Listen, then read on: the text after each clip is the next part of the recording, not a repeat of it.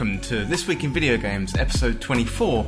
My name's Tom Kershaw, and this is a podcast all about the world of video games.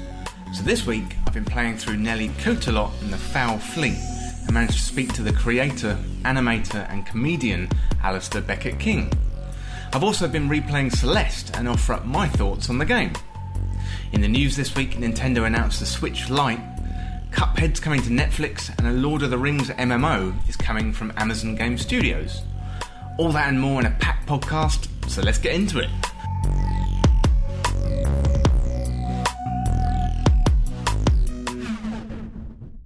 Welcome to the show, everyone. I hope you're well and having a good week. I'm good this week, and I've been enjoying England playing in the Cricket World Cup, and today we're playing in the final. The game is currently on, and we're playing New Zealand at the home of cricket, Lords, in St John's Wood here in London. It's currently 225 for 6 with two overs to play, and it's going to be a tight game. But hopefully, England can win it and lift the World Cup at the end of the game. So, July is normally quite slow in the gaming world, but this week Nintendo announced their Switch Lite, which we'll get to in the news. And there's some really good looking indie games on the horizon with Streets of Rogue that came out on Friday, and Eagle Island is coming out next week. So hopefully, I'll have an announcement in the next few days related to one of these games and the podcast, which is very, very exciting stuff. But first up, let's get into what I've been playing this week. So this week, I've been playing Nelly Cootalot and the Fowl Fleet, which is a new point and click adventure game from Alasdair Beckett King and Application Systems. I'm a huge fan of point and click adventure games, so it was an exciting one to see this released on Nintendo Switch. And uh, I've played through a couple of adventure games this year, and it really makes me want to go back and play through some I might have missed. So if you've got any suggestions about point and click adventure games, then email me at podcast at thisweekinvideogames.com and I'll feature them on the podcast. I've also been playing Celeste in preparation for the DLC that's coming out soon. We've got a new 100 new levels coming out soon. And uh, I'd forgotten what a special game this is, and I wanted to share my review of the game as it's something that I think everyone should play. But first up, let's get into my review of Nelly Cootalot and the Fowl Fleet.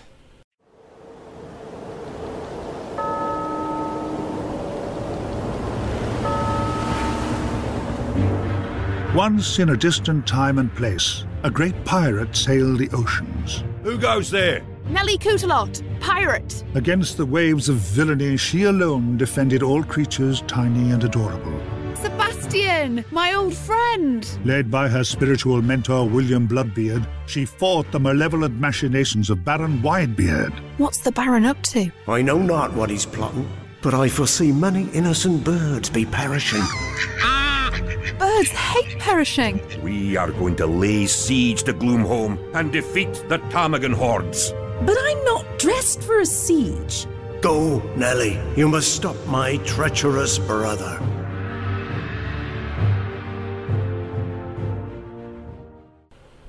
So, Nelly Cootalot The Fowl Fleet is a new point and click adventure game released for Nintendo Switch. It's funny, the story is engaging and offers up a mixture of puzzles and adventures as you hunt down the evil Baron Widebeard and rescue the poor birds of the Fowl Fleet. This was the first time I'd come across Nelly Cootalot. However, I'm a fan of point and click adventure games, and that classic gameplay combined with the humour worked really well and entertained me throughout this adventure. Nelly Cootalot, A Fowl Fleet is a 2D point and click adventure game funded through Kickstarter for animator Alasdair Beckett King. So we start our adventure with Nelly. She's a wannabe pirate cleaning out the rooms on a ship. She's visited by William Bloodbeard from beyond and the Mop Bucket, informing you that his brother, Baron Widebeard, plans to enslave an army of birds for his evil doing to steal his treasure. Always one for an adventure, Nelly hops into a crate and posts herself off to Port Rubicon to hunt down clues and help find the Baron. Key to point and click adventure games is the writing, and Nelly Cootalot doesn't disappoint. The writing is warm, friendly, and full of jokes, all written by creator Beckett King. Like many of the great animations, there's jokes in here for the children, but also plenty for the adults too, without being rude or sweary. An example of this is when Nelly meets a bartender in Port Rubicon, and there's a joke about losing three times, once including the Lehman Brothers. The voice acting in the game is entertaining too. Tom Baker of Doctor Who fame plays Nelly's psychic bird along the way, Sebastian. Nelly is voiced by the creator's partner. She's great, funny, great timing, and brings warmth and friendliness to the main character, bringing her to life with inquisitive charm.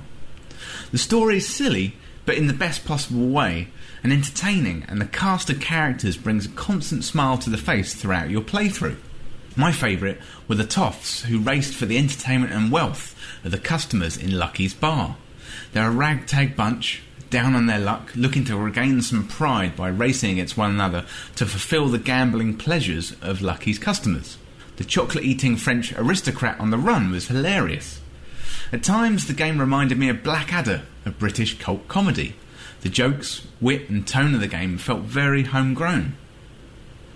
The puzzles in the game will keep you busy, and the game took me about six hours to complete in a full playthrough. Puzzles themselves aren't too challenging and incorporate standard finding items, combining items in the inventory, and solving the puzzles that are in front of you. For example, to get on board your ship to leave the first island, you have to gather a few items stripy shirt, a sailor's hat, and something to tie up your hair. The game would be suitable to play through with all ages, and there's something here for everyone. The art style is cute, bright, and colourful, with excellent animation and character design. The character design is varied, with Baron Widebeard looking hilarious from the outset. As the game isn't too tricky, you could probably leave this for kids or younger relatives to play through on their own, or it would act as a nice bedtime game to play through a few puzzles together as a family. Friendly, funny, and charming, this would be fitting entertainment for a wide range of players. As well as the story that's peppered throughout the game, there's a number of cutscenes which move the story along nicely between the main acts. The animation, once again, is beautiful and looks good on Nintendo Switch in handheld or in docked mode. The game has been out since 2016 on PC, but this is a good fit for the Nintendo Switch and it would be a good accompaniment to a commute, a bus, or a plane journey. In summary, Nelly Cootalot, The Fowl Fleet is an entertaining adventure with a warm and fuzzy core. It's genuinely funny, showing off the talents of Alasdair Beckett King's writing and comedy talents, and would make a fun playthrough for all the family. So the game was developed by Alasdair Beckett King and Application Systems. It's out on PC via Steam and out today, available on Nintendo Switch.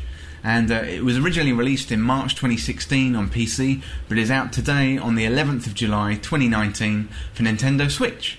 And I gave the game a final score of 80 out of 100. So that's it for my review of Nelly Cootalot and the Fowl Fleet. Let me know what you thought of it on podcast at thisweekinvideogames.com. How did you get on with it? Uh, did you like the humour and what did you think of the puzzles? It'd be really interesting to hear from you and uh, see what you thought of the game.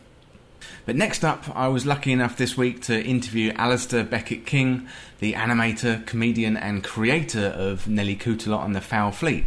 So let's go to that interview.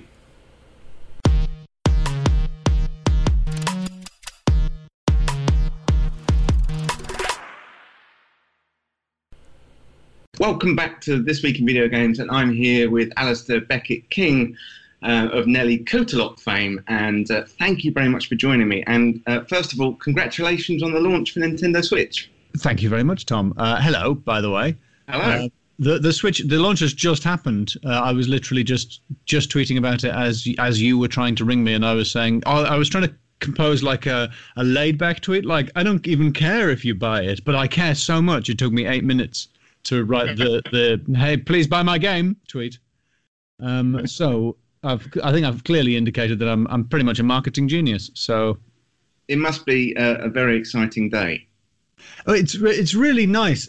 I, was just thinking as I was tweeting, uh, uh, and I didn't include any of this in the tweet, but I was getting a tiny bit nostalgic because I remember having a, uh, um, a Nintendo Entertainment System uh, and a Super Nintendo Entertainment System, which is the only way to pronounce those names. When I was a kid, I had a NES and a SNES, and I genuinely never thought that I would I would make a game that you could play on a Nintendo console, and I have. This is a you know this is the first foray into consoles for Nelly. She's only ever been on um, you know Macs and PCs and Linux, so it's really it's quite nice. And the idea that that new people who haven't played the game might discover it, might discover it, and even better, might actually buy it, um, is is is lovely. it, it feels like a really great fit for Nelly as well. Um, being a, a, a very friendly, a very warm, a very funny game, um, but also quite kind of family orientated as well. Well, that's one of the nice things about it. Is I mean, I I don't think it's a kids game because it's got plenty of like highbrow references in it and jokes yeah. that only grown-ups will get. It's, it's not got a great, you know, it's not got lots of um, dirty jokes in it. It has a few, but not many. but um, but they, you know, I'm sure they would go over the heads of kids. But lots of people have told me that they played it with their with their kids, and lots of people have played it with their partners. It's it's a game that I think people have enjoyed playing with someone else there. Uh, which is really quite sweet and nice. And yeah, and it, and it is, I think, I hope, a friendly and kind game, which is maybe not the what everybody thinks of when they think of video games. It's it's you know it's not it's not a very violent game, for example. Although there is a lot of potent, there's a lot of implied bird violence at certain points. Um, well, I, I, guess the day must be sort of full of uh, mixed emotions, the build up to the launch, and then, like you say, you've just launched it now.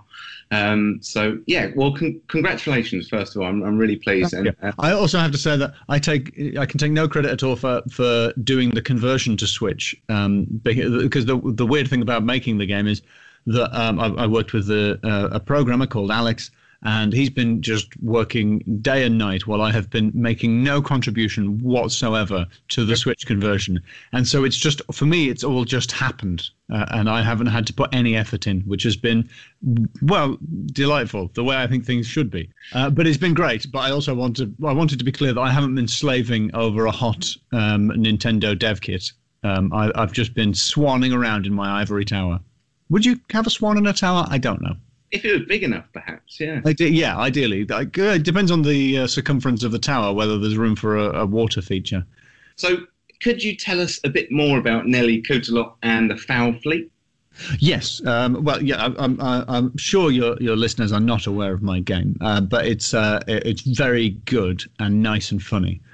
Uh, that's the important thing I want people to take away. Um, so I, I, started making uh, games about Nelly ages and ages and ages ago. Like in 2007, I made a freeware game about a pirate called Nelly Cootalot. Um, obviously, the, the, the, the, a point and click pirate adventure game owes a debt to Monkey Island. Um, but my, my game started out as a as like a birthday present or a Christmas present for my girlfriend. And I say birthday or Christmas because it took so long to make that it went past several birthdays, and I think a couple of Christmases. Um, and I, I made a, a, little point and click game that was free called Nelly Cootalot Spoonbeaks Ahoy.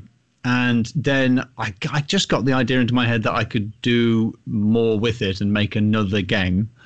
And so back in 2016, um, I, I, and then the t- times have changed since 2016. So so many things have changed. Um, beards have come and gone in fashion in that time. So just to give you a sense of how much time has passed. I kickstarted a, the the Fowl Fleet, and um, and then Application Systems, who are a German company, got on board and they helped me develop it. And they they brought in Alex, who actually understands how to program things instead of just drawing silly pictures and writing jokes. Um, and um, and yeah, and so uh, and it took flipping ages. But the nice thing about them getting on board was it meant I was able to work with really good voice actors. Like um, we have uh, Tom Baker off of Doctor Who, and for me, it's Narnia. I'm watching him in Narnia when I was a kid, uh, playing uh, Sebastian the Coot, who's sort of Nelly's sidekick slash hint system. And uh, a whole a whole load of other people who people like um, uh, Sue Sheridan, um, who very sadly died before we finished the game. Uh, but she was Trillian in the original series of The Hitchhiker's Guide to the Galaxy on Radio Four which, if you are the right age and the right level of nerd, is uh, pretty amazing. Um, and yeah, and then and then we finished the game, and then Alex had to keep working to make it run on other platforms, and I didn't have to do anything, and it was so nice. The game originally came out in 2016 on uh, PC, did it? Uh, ye, um, yes. So yes, that's right. We didn't kickstart in 2016. We kickstarted in earlier than that, 2014, I think, and then we released for PC, Mac, and Linux in 2016. The other thing I haven't said is that we've we remastered the original game in HD uh, and released that a few months ago on Steam. Um, I think last month on Steam. But that game is locked to desktops and will, will never never make it onto a, a Switch, unfortunately. Poor old Alex has to have a rest at some point. yeah, he's so lazy, Alex. Come on, Alex. No, he's, uh, he's a very, very hardworking man. And is the uh, is the Fowl Fleet a direct sequel to Spoonbeaks Ahoy, or is it a, a standalone game in its, It's own? it's a standalone game. There are there are characters who will recur, and so people who, who know the game will will spot sort of uh, themes. But the uh, the opening scene in the game uh, recaps pretty much everything you need to know. In essence, uh, Nelly is a a, a a fearsome pirate, or at least she thinks she's a fearsome pirate. Uh, whose uh, whose quest is to uh, rescue uh, adorable creatures, specifically birds. She's she's given this quest by William Bloodbeard, who is the ghost of a dead pirate. He passes the mantle on to her, uh, and, and basically she faces off against her arch nemesis Baron Widebeard, who is a, a villain with a variety of uh, nefarious schemes that all involve kidnapping or enslaving the bird population of the South Seas. It's a very hard-hitting political game. I hope that's coming across. And what is um, Baron Widebeard's obsession uh, with birds? Where does that come from? Baron Widebeard is a loser, and that is the that, that is the essence of his character. Uh, he is an angry um, an angry man who blames everyone else for his problems, um, and uh, he's a, a vain fool uh, who, who who wants to be rich and keeps being rich and then losing all of his money because of his evil and nefarious schemes. And uh, his latest scheme is to uh, uh, in, in this game is to hypnotize a fleet of birds in order to track down a, a legendary lost treasure. And Nelly has to try and stop the uh, feathery carnage from ensuing before he before he gets there. So there's uh, there's a lot of funny characters in the game, and uh, I was wondering if you had a kind of particular favourite in the game. Oh, that's a good question. Um, in terms of recording the characters, I think um, recording Sebastian was the, my favourite because I got to work with uh, Tom Baker. But who is my favourite character of all the characters? I think writing the characters, I think writing Baron Widebeard is the most fun to write because he's so vain. Um, in terms of uh, voice acting fun, I think it would be Sebastian because I got to work with Tom Baker. Um, in terms of who I think is the coolest character, you know, I really like um, Gusty Nethers, the bosun. I mean, his name is just a silly pun, but um, I think because he's uh, the thing with Nelly is she meets lots of characters and she's nice to most of them, unless they're in uh, positions of authority, in which case she's really rude and disrespectful towards them. Um, and Gusty Nethers, I, I just think he's a, a fun character because he's completely on Nelly's side all, all the time, um, and uh, uh, sort of a a laid back should be should be an authority figure because he's a bosun, but he actually is not bothered about Nelly uh, causing all kinds of problems and getting up to her schemes. And the game, it feels very distinctively uh, British. Um, I, I often um, felt like um, I was I was uh, kind of playing through an episode of Blackadder or something like that. And Oh, thank you very much.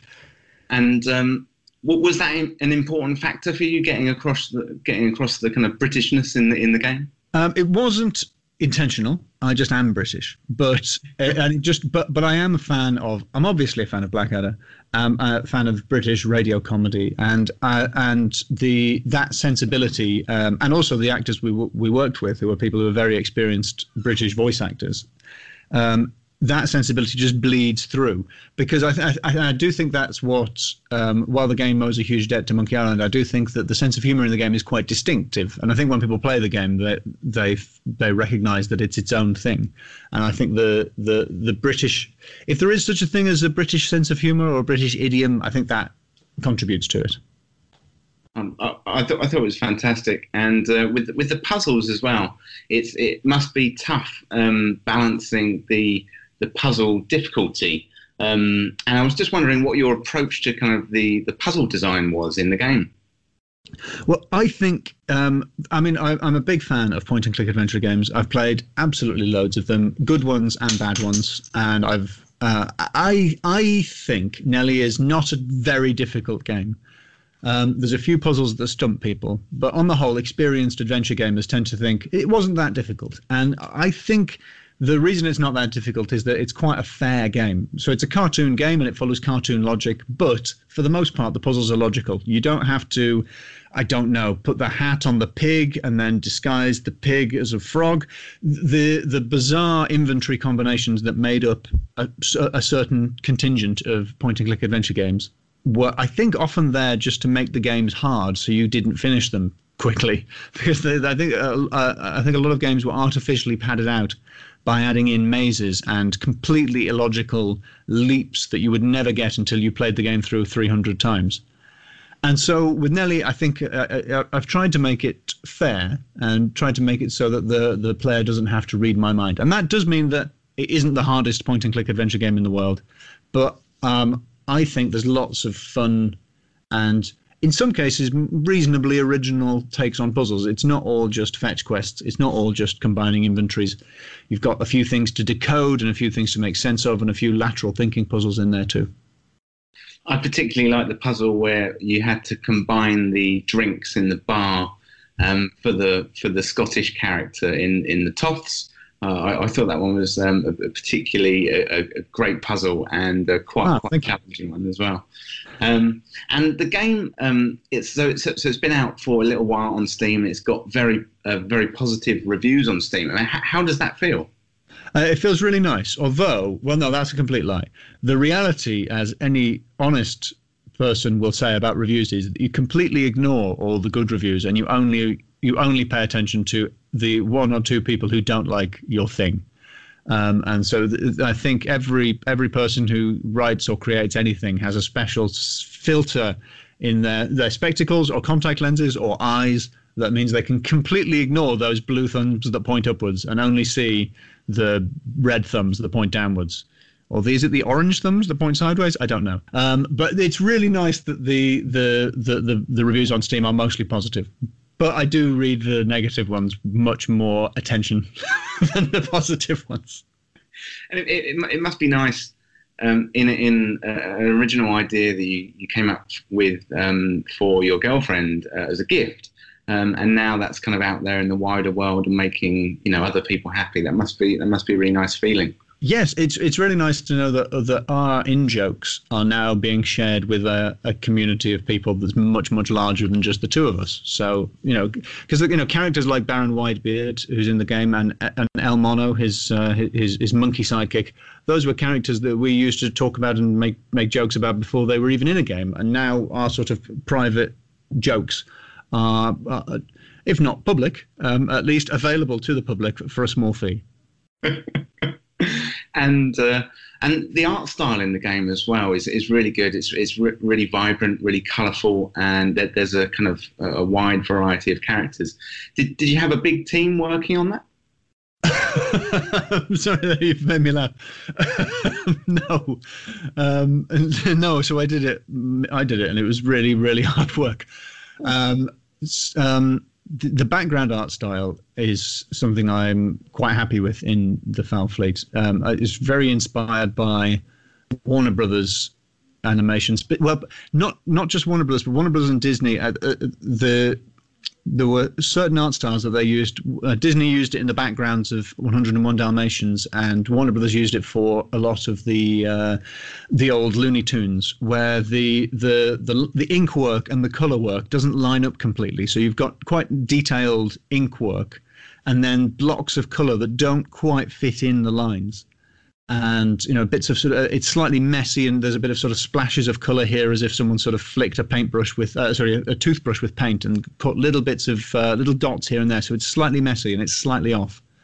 And uh, I spent ages trawling through animation blogs looking at those backgrounds in detail trying to basically steal that style for the background. So you know sl- slightly bent perspective slightly broken colours, and um, I think that worked out quite nicely. I think that gives the game, uh, I wouldn't say a unique look, but I think that give, helps it cohere a bit.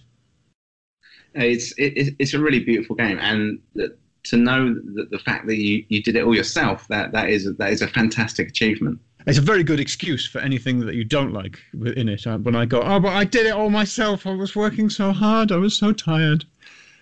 Um, it's a, it's a it's a very good get out of jail free card. I didn't do absolutely everything. I did have help. Um, uh, you know, read the credits. You know, it's it's it's out there. But I did do a lot of work. Well, the, game is released today on uh, Nintendo Switch, and as, as we mentioned before, uh, you literally just launched the game. Um, literally with my clicking launch finger right now. so go out there, everyone, and uh, check out uh, Nelly Cootalot, uh, the Fowl Fleet, because it's available on Nintendo Switch now. I want to um, shift slightly from Nelly uh, to you. And um, I was wondering if you could tell us a bit um, about your process and your approach to designing games.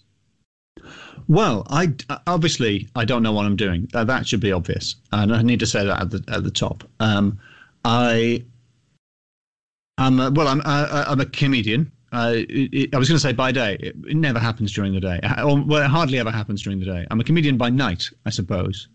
Um, and uh, by training, I'm a filmmaker. So I went I went to film school.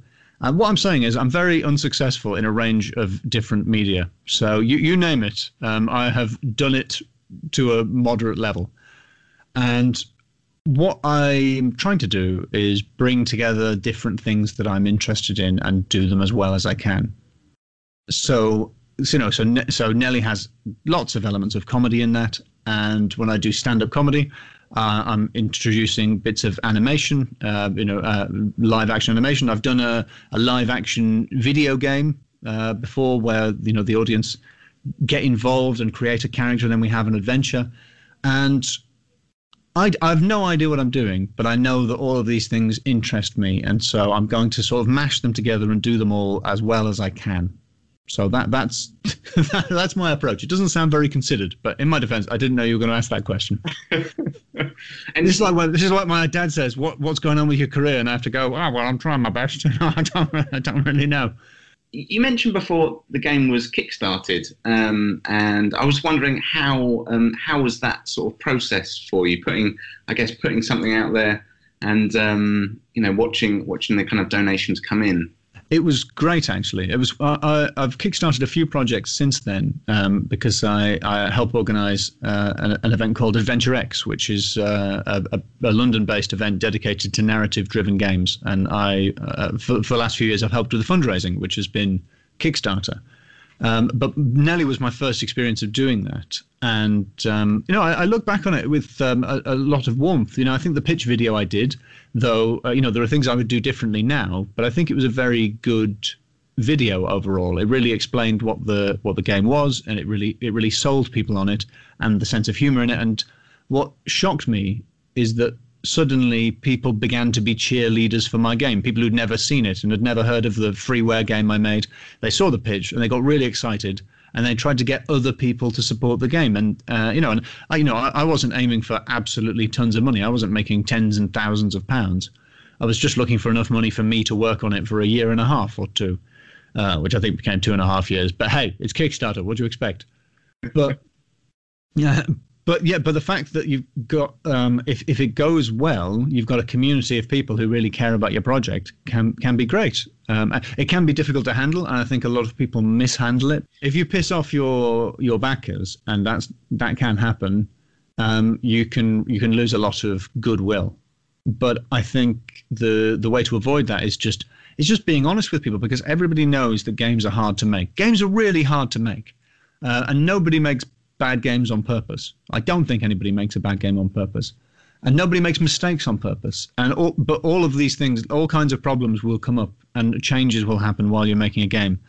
And I think the the best thing to do is be as uh, as, as honest and open with the people who've supported your game because they're the they're the they're, I suppose they're the producers in a way, uh, a, a, a, conglomerate legion of producers, um, and just just let them know what's happening you know that we went through lots of changes and that we we delayed the game and uh, and what we delivered was not exactly what we said we were going to in some ways. And for the most part people understand why we made those decisions and are, and are happy with it and in fact supportive of it which is really nice.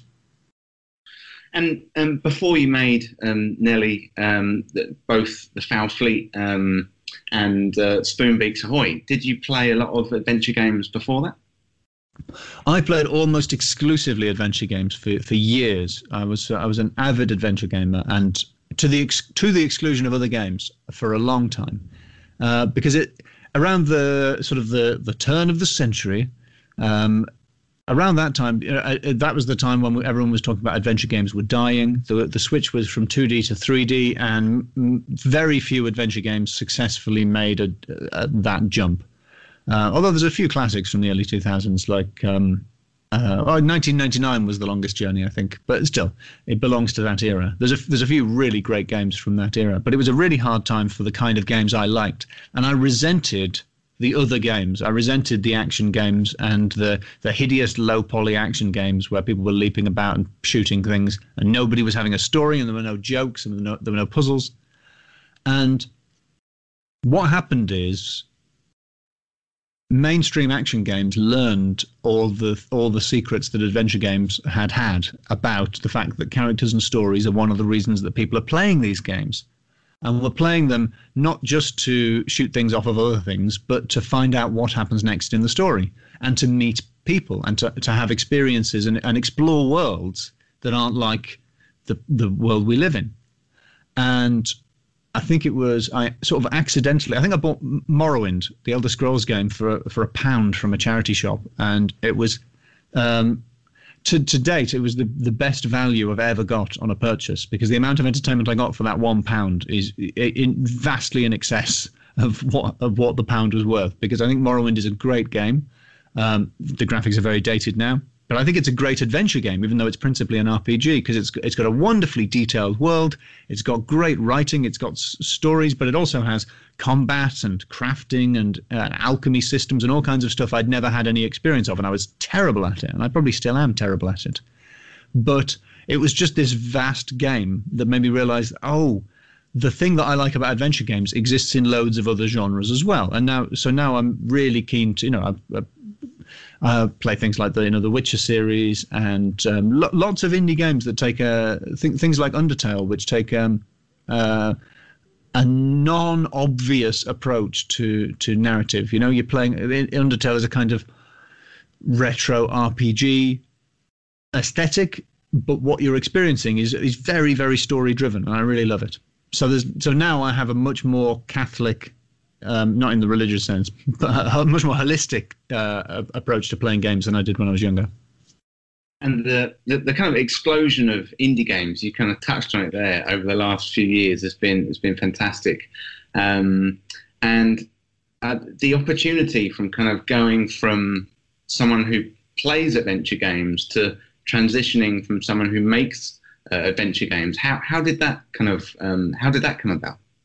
Well, it's a funny thing because I know I know lots of people who are who who have, who have done that and gone. You know, uh, talking about people who I meet at Adventure X, like um, you know Dave Gilbert of Eye, who um, who started out making you know as a hobbyist making games and was pro- probably the first people of the people I knew to start actually turning it into a, a real career, and then actually turning it into a proper career, and then um, and then this year releasing um, Unavowed, which it was uh, heralded by many as as the best adventure game of the year or the best adventure game for years and it's it's really nice to see um, writers and developers like him for, go on that journey uh, uh, uh, ahead of the rest of us.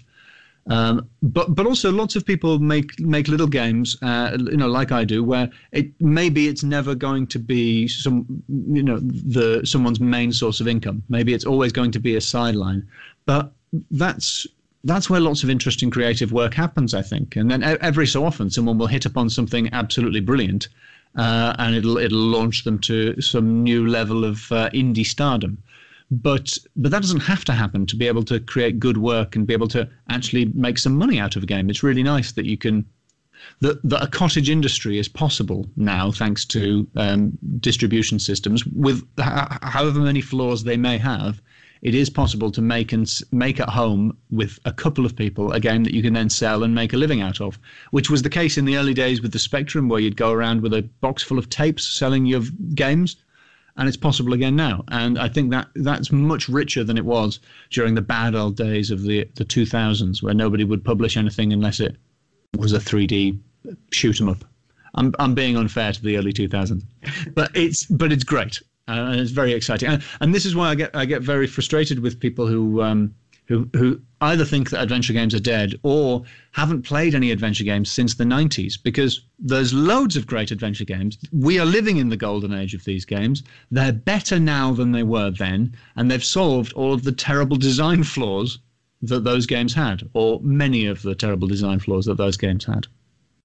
And, and could could you give us a few examples of your favourite adventure games?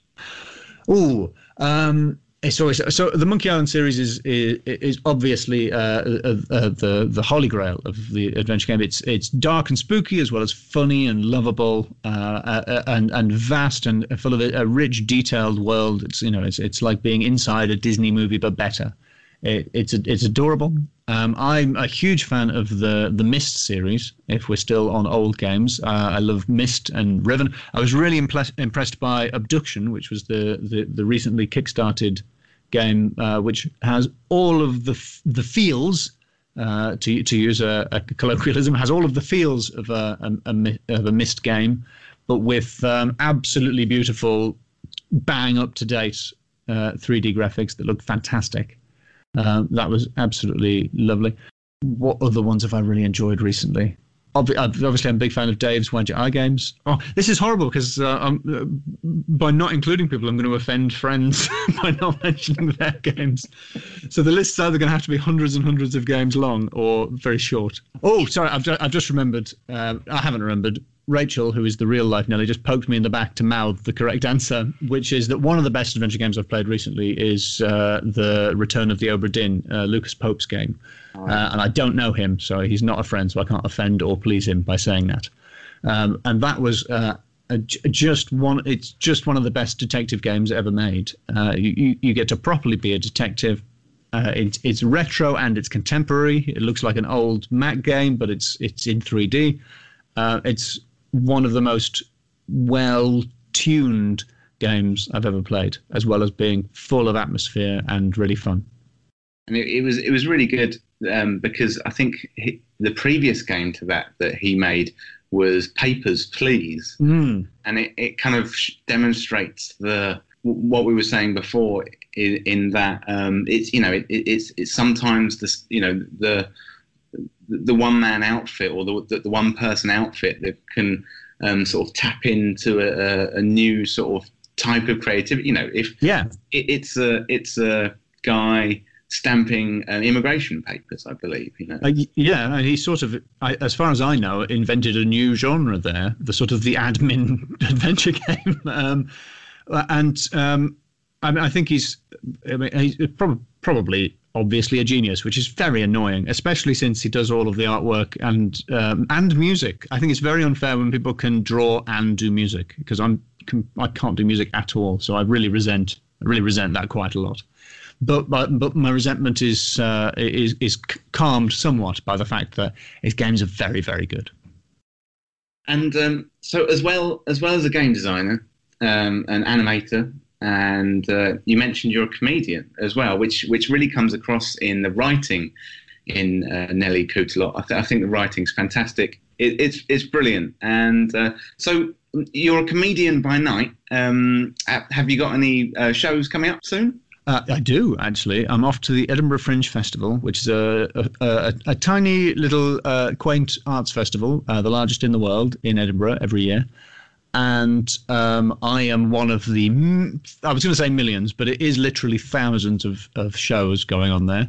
Um, so I have absolutely no right to demand an audience. Um, but if you're there, you can come and see me do a show called the Interdimensional ABK at uh, 10 to 7 in the Pleasance Dome. And in the Jack Dome in the Pleasance Dome it is a, a very fun comedy show. It's a stand up comedy show uh, where I pretend to be from another dimension and uh, I do stand up about what it's like living in this world, the B timeline, which is slightly more rubbish than the world I come from. and uh, what, what date's that going to be on? Uh, it's on for pretty much the whole of August. So it's on from like, I think, the 31st of July to the 26th of August. So it's, it's uh, apart from the 19th. So I'm there pretty much for the whole month. Anybody is around Edinburgh uh, I have long red hair. I'm pretty noticeable. If you see me walking the streets, come up to me and get a flyer or something like that. So it's it's really good timing with the, the launch of uh, Nelly Cootalot today on Nintendo Switch. You get that out of the way and yes. uh, pack your bags off to off to Edinburgh. Now, no, yes, now I can relax and and go and uh, be uh, humiliated on a nightly basis in front of uh, critics and prob- the thing the thing with Edinburgh is it, it's it can be absolutely lovely and it can be absolutely miserable. It's like it's like that the comment section of Steam though. You can have a room full of people laughing and then you can have an elderly Italian couple who don't speak English and have bought tickets by mistake with their arms folded in the front row, and all you will see is is that elderly Italian couple in the front row, and you will you will kick yourself until you can get them to laugh, and if you can't get them to laugh, you will go home sad because because comedians are pathetic people, is what I'm getting at. well, Alasdair, thank you so much for uh, talking to us about Nelly Cootalot today. Uh, it's been an absolute pleasure and a really interesting chat. Not, not only looking at your, uh, the games that you've made, but um, talking about your, your experience in games and uh, your Kickstarter experience and uh, everything else. So thank you, thank you so much for taking the time, and uh, good luck at Edinburgh. Thank you very much.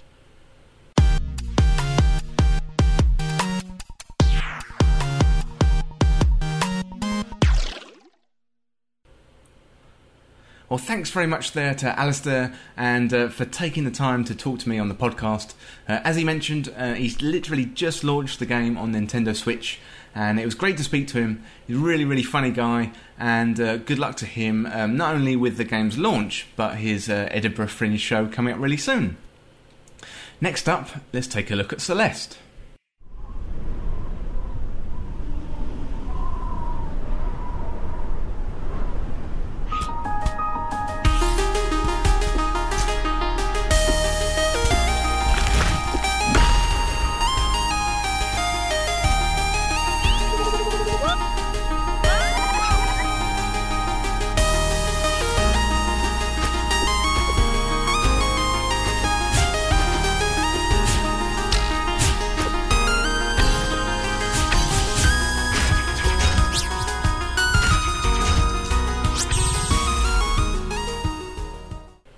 So Celeste is a skillful platformer that combines a retro art style, great music, and a hard hitting story in a winning combination. Celeste was a surprise to me, but should take pride of place in any gamer's collection. The story of Celeste is one of many assets that this game has to offer. It's the story of a girl who wants to climb the Celeste Mountain. The main protagonist, Madeline, clearly has a lot going on and confides in Theo, fellow traveller she meets early in her journey. Madeline's going through some tough times with her mental health and reveals in a phone call with her mum that she suffers from panic attacks. However, she's determined to prove herself that she can conquer her demons and overcome this huge obstacle that's in front of her. At the base of the mountain, Madeline meets an old woman who warns her that along the way she'll see things that may confuse her, as Celeste Mountain has strange effects on those who try to scale the highest peaks. Early on in the game, as Madeline passes a mirror, she sees a reflection of herself in the mirror and breaks free and starts to chase her. Her evil reflection is always putting her down, saying she's not good enough, and is the physical manifestation of that little voice in Madeline's head. Celeste is a platforming game where you run and jump to navigate through levels. Traversing these levels is aided by a few abilities, including wall jumping, clinging to walls, and an air boost. Each screen acts as a mini puzzle as you figure your way to navigate to the next screen. Later in the game, your abilities open up a little, but you have to play through to approximately the mid game to find out how. The platforming in Celeste can be tight, but it's not as unforgiving as other tough platforming games like Super Meat Boy. The controls feel responsive and natural. Running, jumping, and bouncing off walls is familiar enough. Madeline's also got stamina shown through the animation in the game. You can jump, cling onto walls, but as you run low on stamina, you'll see Madeline start to shake and sweat, indicating you'll need to find a safe landing zone somewhere nearby.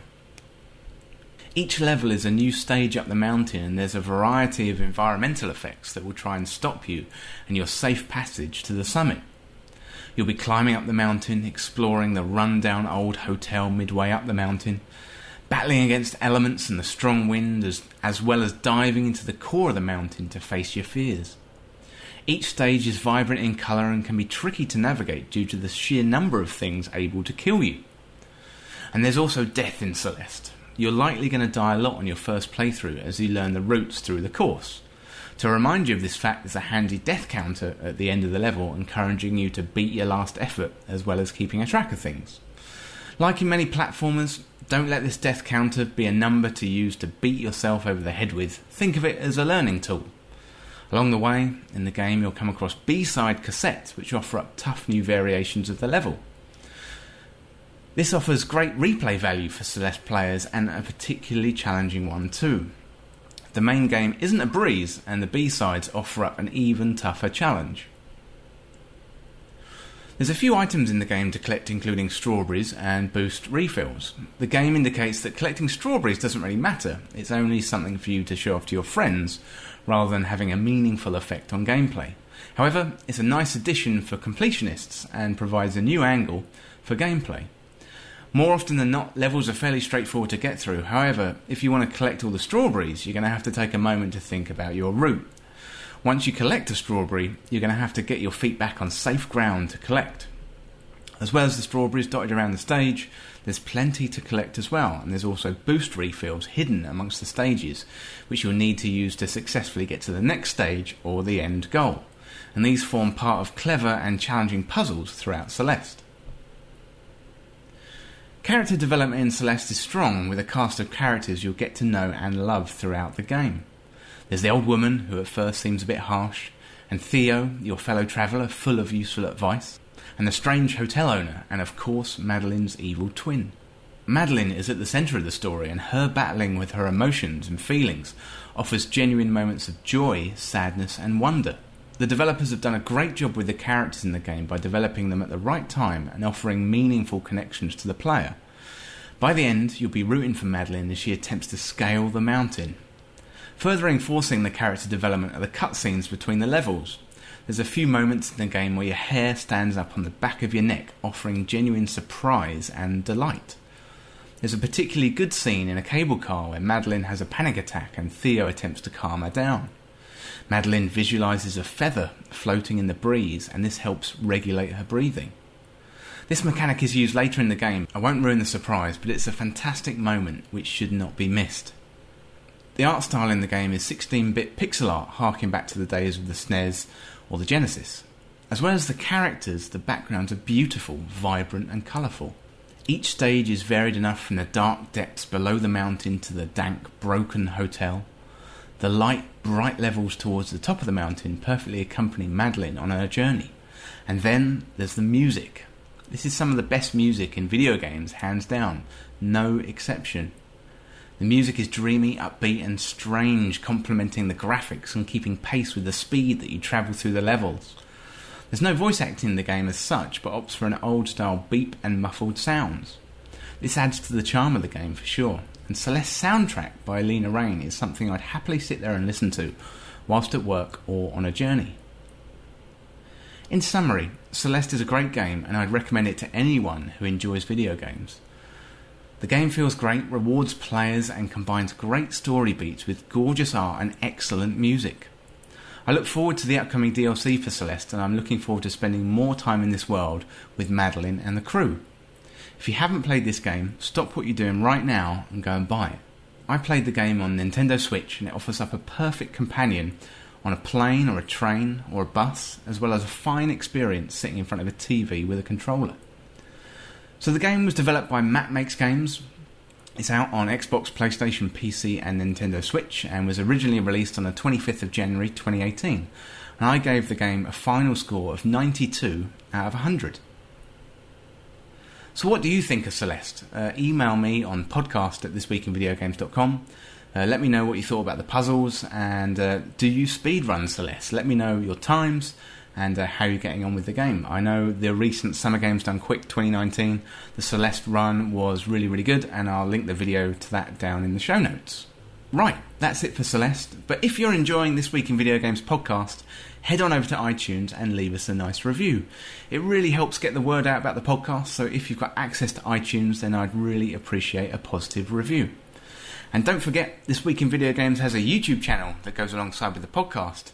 The YouTube channel's got the entire archive of the podcast, as well as dedicated reviews, interviews, and features, and loads of how to videos as well, including a lot of Destiny 2 and Super Mario Maker content. So search up This Week in Video Games on YouTube and subscribe today for all the latest content. And if you want to see anything specific on YouTube, uh, send me an email to podcast at thisweekinvideogames.com. It'd be great to hear from you, as always. And I'll link the uh, link to YouTube uh, down in the show notes for you, so uh, so you can find it nice and easily. So next up, let's take a look at the news of the week.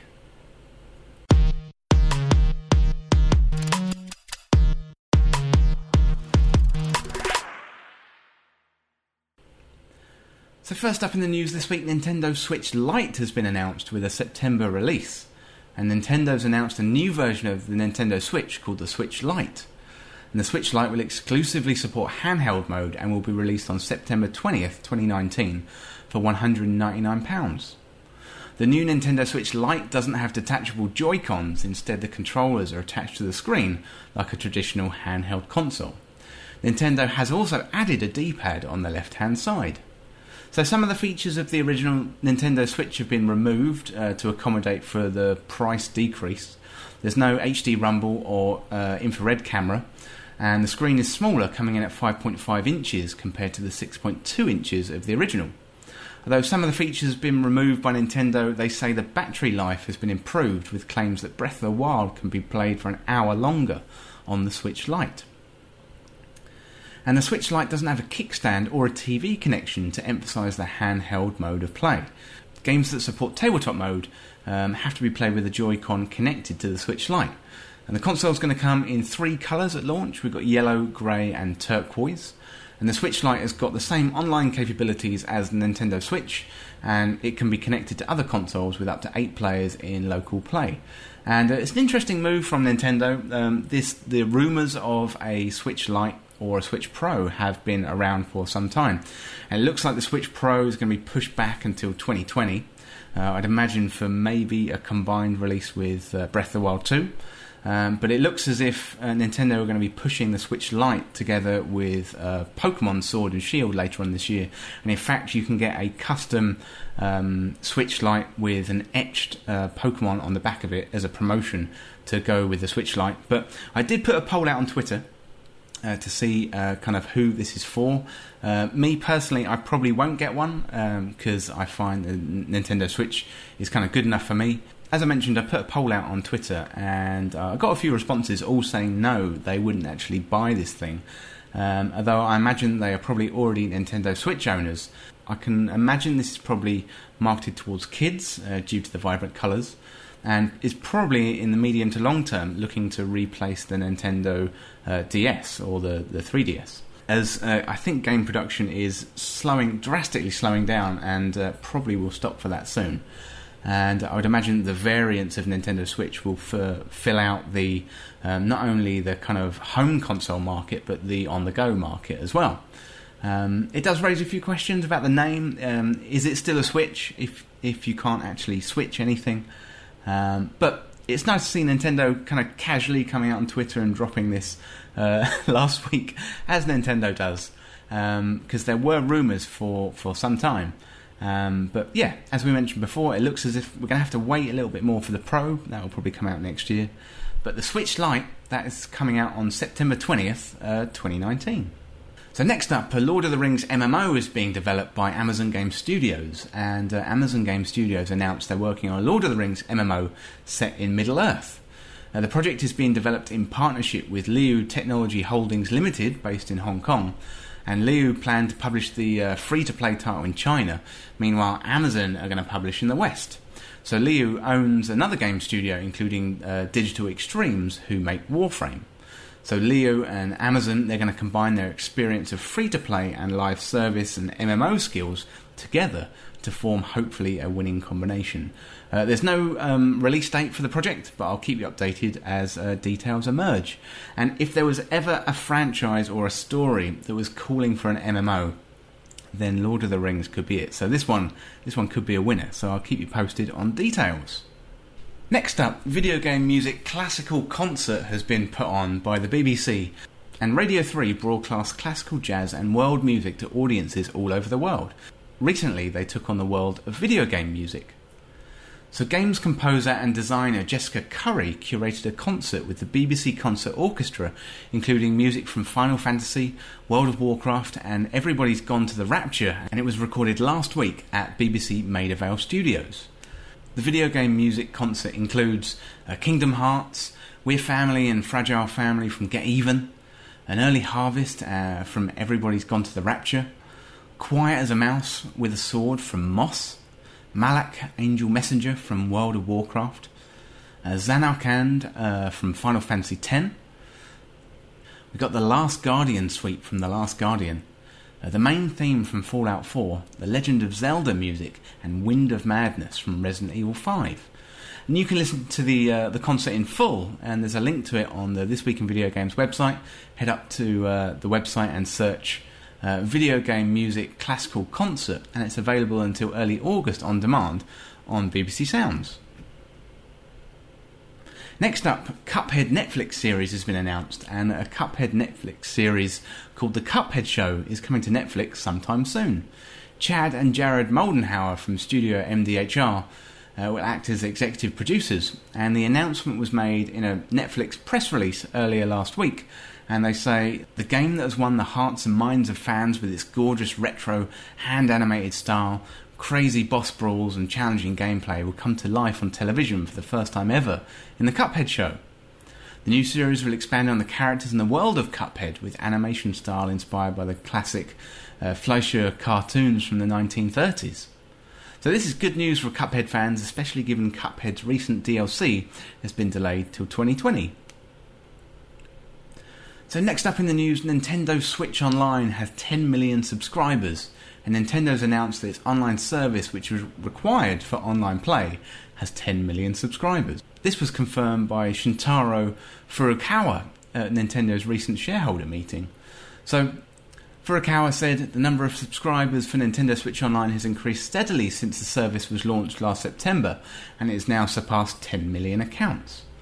When asked about the plans for Nintendo Switch Online, Furukawa responded, In addition, we provided Tetris 99 as a special offer to Nintendo Switch members this February, and then in May began selling Nintendo Switch game vouchers that allowed users to purchase two Nintendo Switch download titles at a discount.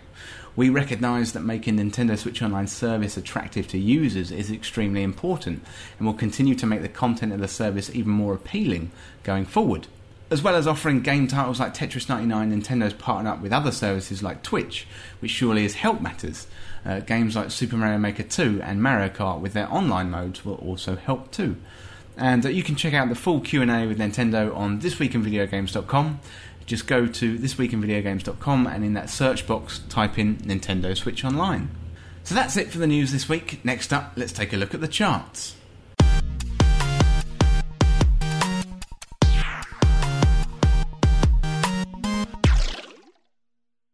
So at number 10 this week, we've got Mortal Kombat 11. That's up three places from number 13. Number 9 this week, we've got Legend of Zelda Breath of the Wild, which is up two places from 11 last week. Number 8 this week, we've got Red Dead Redemption 2, which is down two places from number 6. Number 7 this week is Assassin's Creed Odyssey, up one place from 8. And number 6 this week is Grand Theft Auto 5, and that's up one place from 7. Number 5 this week is Super Smash Bros. Ultimate, which is up 5 places from number 10. Number 4 this week is Mario Kart 8 Deluxe, up 1 place from 5. And holding there at number 3 is F1 2019. Still in there at number 2 is Crash Team Racing Nitro Fueled. And holding the number 1 spot for a second week in a row is Super Mario Maker 2. Well, that's it for the charts this week. Next up, let's have a look at what we've got coming up next week. Coming up next week on July the 16th, we've got The Sims 4 Island Living Expansion. That's coming out on PS4 and Xbox One. Uh, also on the 16th, we've got Summer Catchers. That's coming out on PC. Uh, then on the 18th, we've got FIA European Truck Racing Championship. That's coming out on PC, PS4, Xbox One, and Nintendo Switch. Also on the 18th, we've got Tech Corp. That's coming out on PC. And uh, we've got Eagle Island, a great little indie title that I mentioned earlier in the podcast that's coming out in the EU on Nintendo Switch, having already released in the US last week. And then finally, on the 19th, we've got Marvel Alliance 3, The Black Order, that's coming out on Nintendo Switch. So that's it for next week, and uh, let's take a look at what I've been doing outside of gaming. So, Game of Thrones board game update this week. Well, and it's been a good week in Westeros this week as I took home the victory in the Game of Thrones board game with Baratheon. So, having raced to five castles early on in the game, I managed to hold off battles on a few fronts and took the game in round 8 with seven castles in a double castle swoop on the first move. I did get pretty lucky at the end of the game with the RNG related to the house cards, restricting my opponents with no support. However, it was a good game overall, and uh, only my second win in the game, so I'm pretty pleased with that one. We're mixing it up with uh, random start positions and pre mustering to encourage a little bit of fighting. Uh, we've kicked off a new game, and this time I'm Stark, but I'm in the Greyjoy house position. Uh, it's a little bit restrictive as uh, the real Greyjoys have started in the Stark position and were quickly able to expand in the first few rounds. Uh, so I'm currently in a classic Greyjoy starting position battle with the Martells, who are currently residing in Lannisport, normally where the Lannisters first start. So it's all good fun. And if you want to have a go at the game, then try ThroneMaster.net or Flight Fantasy Game of Thrones board game. I'll put a link to both in the show notes. Uh, it's a really well balanced game and it's good for getting friends together. Well, that's it for this week's episode. If you want to get involved in the show, email me on podcast at thisweekinvideogames.com or check out the latest on the website. Send in your questions, your comments, and your video game stories. I'm always interested in hearing from you. I'm also available on Twitter, Facebook, YouTube, and Instagram, so search This Week in Video Games on your favourite platform and join in that conversation. And if you want to support This Week in Video Games, then head on over to patreon.com forward slash This Week in Video Games. In exchange for supporting the show, you'll get shout outs, Discord access, exclusive Patreon content polls, a special designed podcast script, and some special This Week in Video Games stickers. So if you enjoy This Week in Video Games, sign up to Patreon. It would be great to see you there. And I know on some podcast apps, um, there's a support the show button uh, I know in Podcast Addict, the uh, the podcatcher that I use, there's a support the show button there uh, related to the Patreon link. Um, so yeah, if you feel like supporting the show, then I'd really appreciate it. But to be honest, your listenership is more than enough for me. Thanks once again for hanging out with me and chatting about video games. I hope you have a good week. I'll talk to you next week. Hopefully, England will have lifted the World Cup by then. But for now, I'll see you soon.